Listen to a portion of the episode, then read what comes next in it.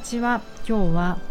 試験の前の守りになる呼吸というテーマでお話を進めてみたいと思います。南青山で疲れすぎない体になるためのボディワークボディチューニングやってます。パーソナルトレーナーの内田彩です。こんにちは。このねラジオでも何度か前からお伝えしてるかもしれないですがえーと、中学受験をする小学生と,、えーと、そのお母さんの、えーと、プライベートレッスンをセミプライベートっていうのかな？オンラインレッスンでこの3週間やってて今日がその最終回。なぜなら、ね、2月1日からだよね。1日2日とかその辺じゃないですか中学受験って。何を隠そう私も中学受験をした身なので。大学受験のこととか何一つ覚えてないんですけど。いつかも覚えてない。その日の天気も覚えてない。なんか中学受験だけは覚えてる。1日と2日。うん。メモリアルだったんでしょうかね。私が人生で一番頑張ったことなのかも しれないです。だから今週はねお休みをするのかなと思ったんですよ2人は。だって試験前水曜日明日からでしょ？で私月曜お休みいただいてるのでね火曜あ違うや。試験はえーと、1日だから木曜日からだから火水しかないしね。試験の前日に運動するなんてあなんか疲れちゃうかなとも思うしどうだろうと思ったんだけれどももう最後に1回動きたいって言ってくれて私にスケジュールを合わせていただいて今日の午後レッスンもしました。なんかやだ私の方が緊張してきちゃって本当に私って感情移入しやすいなって。やっぱりね可愛いんだもん。小学6年生とかって。あと多分自分もなんか中学受験の時色なんか覚えてるんですよね。すごく。すごいスランプに陥っちゃって最後ギリギリ抜けた瞬間にテストみたいのを迎えて。人生初めてだったんですスランプっていうのも経験したのも。どれぐらいスランプかというとね名前が書けなくなった答案用紙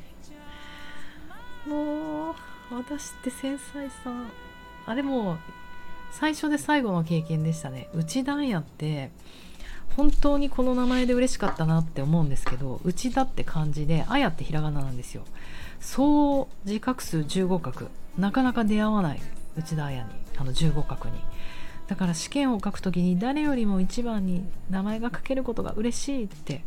そんなことであの勝ち誇っていたのにそんな私が緊張のあまりまあちょっといろいろあって答案がね最後23ヶ月ぐらい名前が書けなくなっちゃって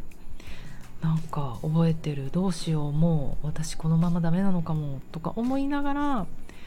なんか少しずつ回復してったのを覚えてるので子供ってやっぱり本当にすごいですよね。回復力治癒力が高い。可能性は無限大。そんなことをね今日もレッスンしてる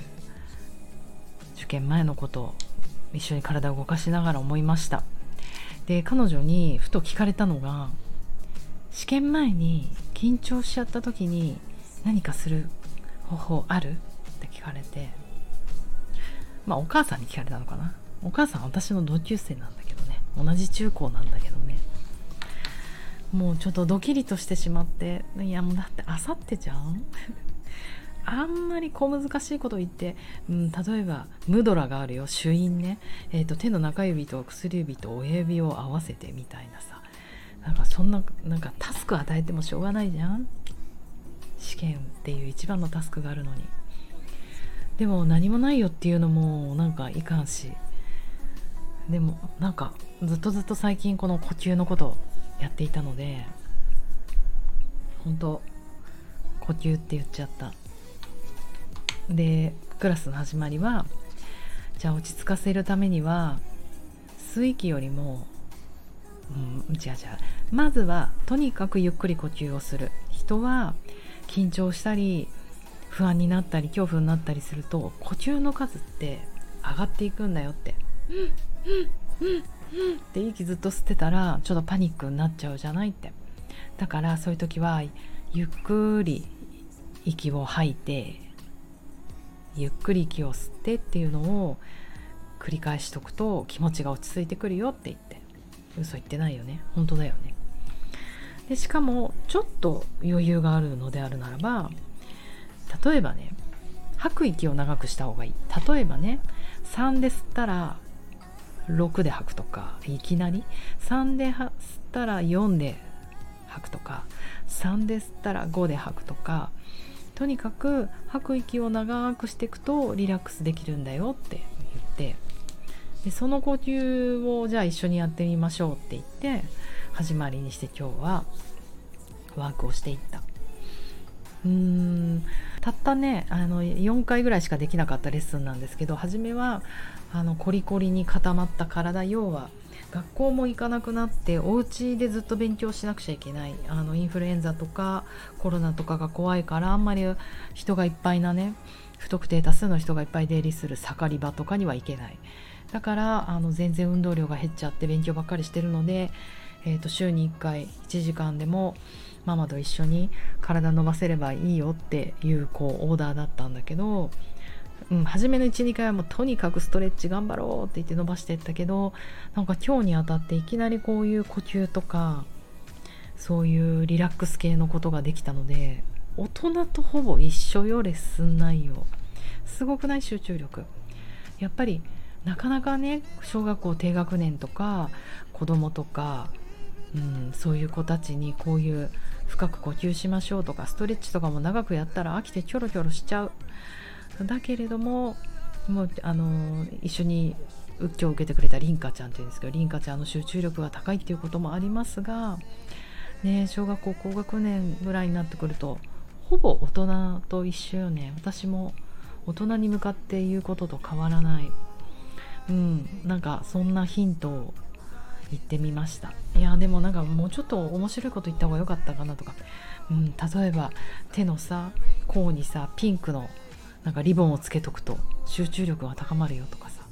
なんかちょっと、うん、なんかもっとクイキュンとくることを言った方がいいかなと思ったけど。まあそんなね催眠かけてもしょうがないしね。そのリボンが忘れてお家に忘れてっちゃって試験中に気になってできなかったとかの方が困るから。いいよね。あそうね。やっぱり呼吸でどうにかするとかって忘れないじゃないですか。お家に呼吸を。体の中で自分がこうの中にあるもので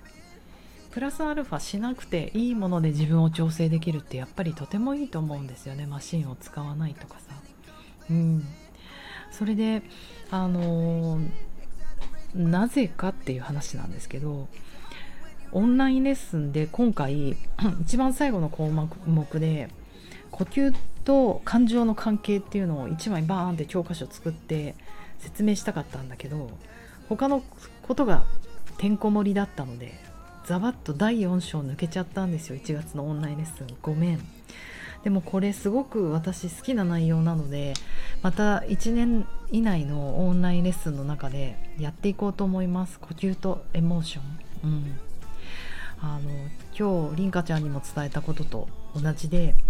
結局ね緊張するって何ぞやって話なんだけれども緊張不安緊張恐怖とかって私たち脳の中の扁桃体っていうところでそこを受けるんですよ。扁桃体ってよくアーモンドの形をしてるとか言わない？で扁桃体っていうのはどこにあるかというんだけど脳の大脳変形系ってところにあります。はいはい。えー、っとそれは哺乳類脳とか動物脳とも言われてるんだけど人間の脳ってざっくり3つに分けると進化の過程から言うとまず一番古い爬虫類脳脳幹とかがあります。第2にこの大脳変形と扁桃体がある哺乳類脳があります。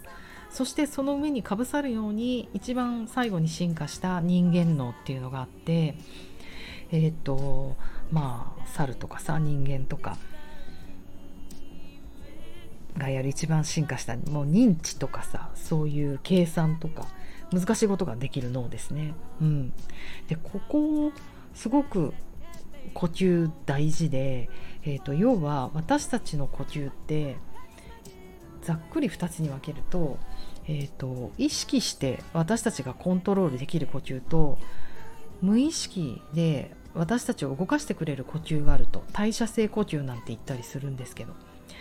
うん、それってこう私たちの生理的なものホメオスターシス恒常性のバランスを保ってくれるものだから自律神経系もこの無意識代謝性呼吸に操られているんですよね。でいきなり話が難しくなってきてますけどついてきてきますか皆さん。はい。そしてに意識的呼吸は何かっていうと例えば今私意識的呼吸してます。スピーチそうなんですよ。だってわーって喋りながらあのある程度のところまで声を出すって吐くってことなので、えーと、吐きっぱなしじゃないですか。今吸った。っていう途中でちょっと吸う息入れたりとか自分でコントロールしてる呼吸なんですね。喋るとかそうだしあとヨガとか呼吸法深呼吸もそうだし運動してる時も一応コントロールしてやってますよね。それがうわコントロールもうできないってなった時に私たちはぜいぜいハーハーして息継ぎしたりしてるのでこっちも意識呼吸に入るんですね。うん、でこの今代謝性呼吸っつった？無意識呼吸って言った？その無意識の呼吸自律神経とか体温とかそういったものの他にもう一個実は私たちコントロールできない呼吸があってそれが浄土呼吸と言われているもので第三の呼吸なんて言われる方もするけれども結局感情不安あ感じゃない。エモーションだね。感情によって呼吸って変わるじゃないですか。びっくりすると息が止まるし不安不安や緊張恐怖が伴うと。そう。だから扁桃体を刺激するような感情を持つと息が速くなるじゃないですか。そう。だからこの浄土呼吸っていうのは、えーと、実は自分たちでコントロールできない呼吸なんですよね。でこれが哺乳類脳に住まわれてると。要は進化の過程で真ん中ぐらいなんですね。進化の過程の一番初めに進化した爬虫類脳と哺乳類脳の一部は私たちではコントロールできないところがあると。で人間脳と哺乳類脳の後半のちょっと一部はコントロールできるところがあると、うんうん、だから呼吸ってまさにそこにあるから自分たちでコントロールしようと思えばできるしコントロールしなくても寝てる間に勝手に息をしてくれると。そういう無意識の呼吸もできるっていうまさに無意識と意識をつなぐ架け橋なんですよ。うん、だから話ちょっと難しくなっちゃったけれども今日凛花ちゃんに私が言った緊張した時要は扁桃体のうーんと刺激がわーって大きくなって大脳閉系が活動して浄動呼吸が発動しちゃった時。要は無意識なのに息が速くなってきちゃった。もしくは息が止まってきちゃったと。でそういう時は一個ちょっとまた冷静になって人間の動かしてゆっくり静かに息を吐く。息を吸う、まあ、どっちが長いどっちがどっちの息が長いとか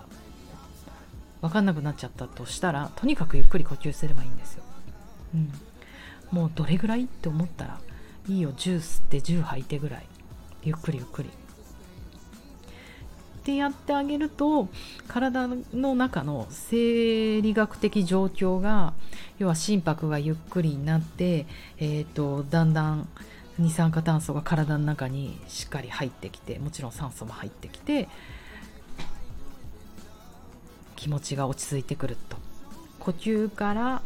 この情動にアプローチするっていうこともできるんだよっていうお守りの呼吸そんな話でした。皆さんもちょっと要は情動ってファイトアフライターのことだから緊張したなとかう不安恐怖緊張を感じた時にちょっとやってみてください。そして是非感想を聞かせてもらえると嬉しいです。ではでは素敵な火曜日の夜をお過ごしください。またね。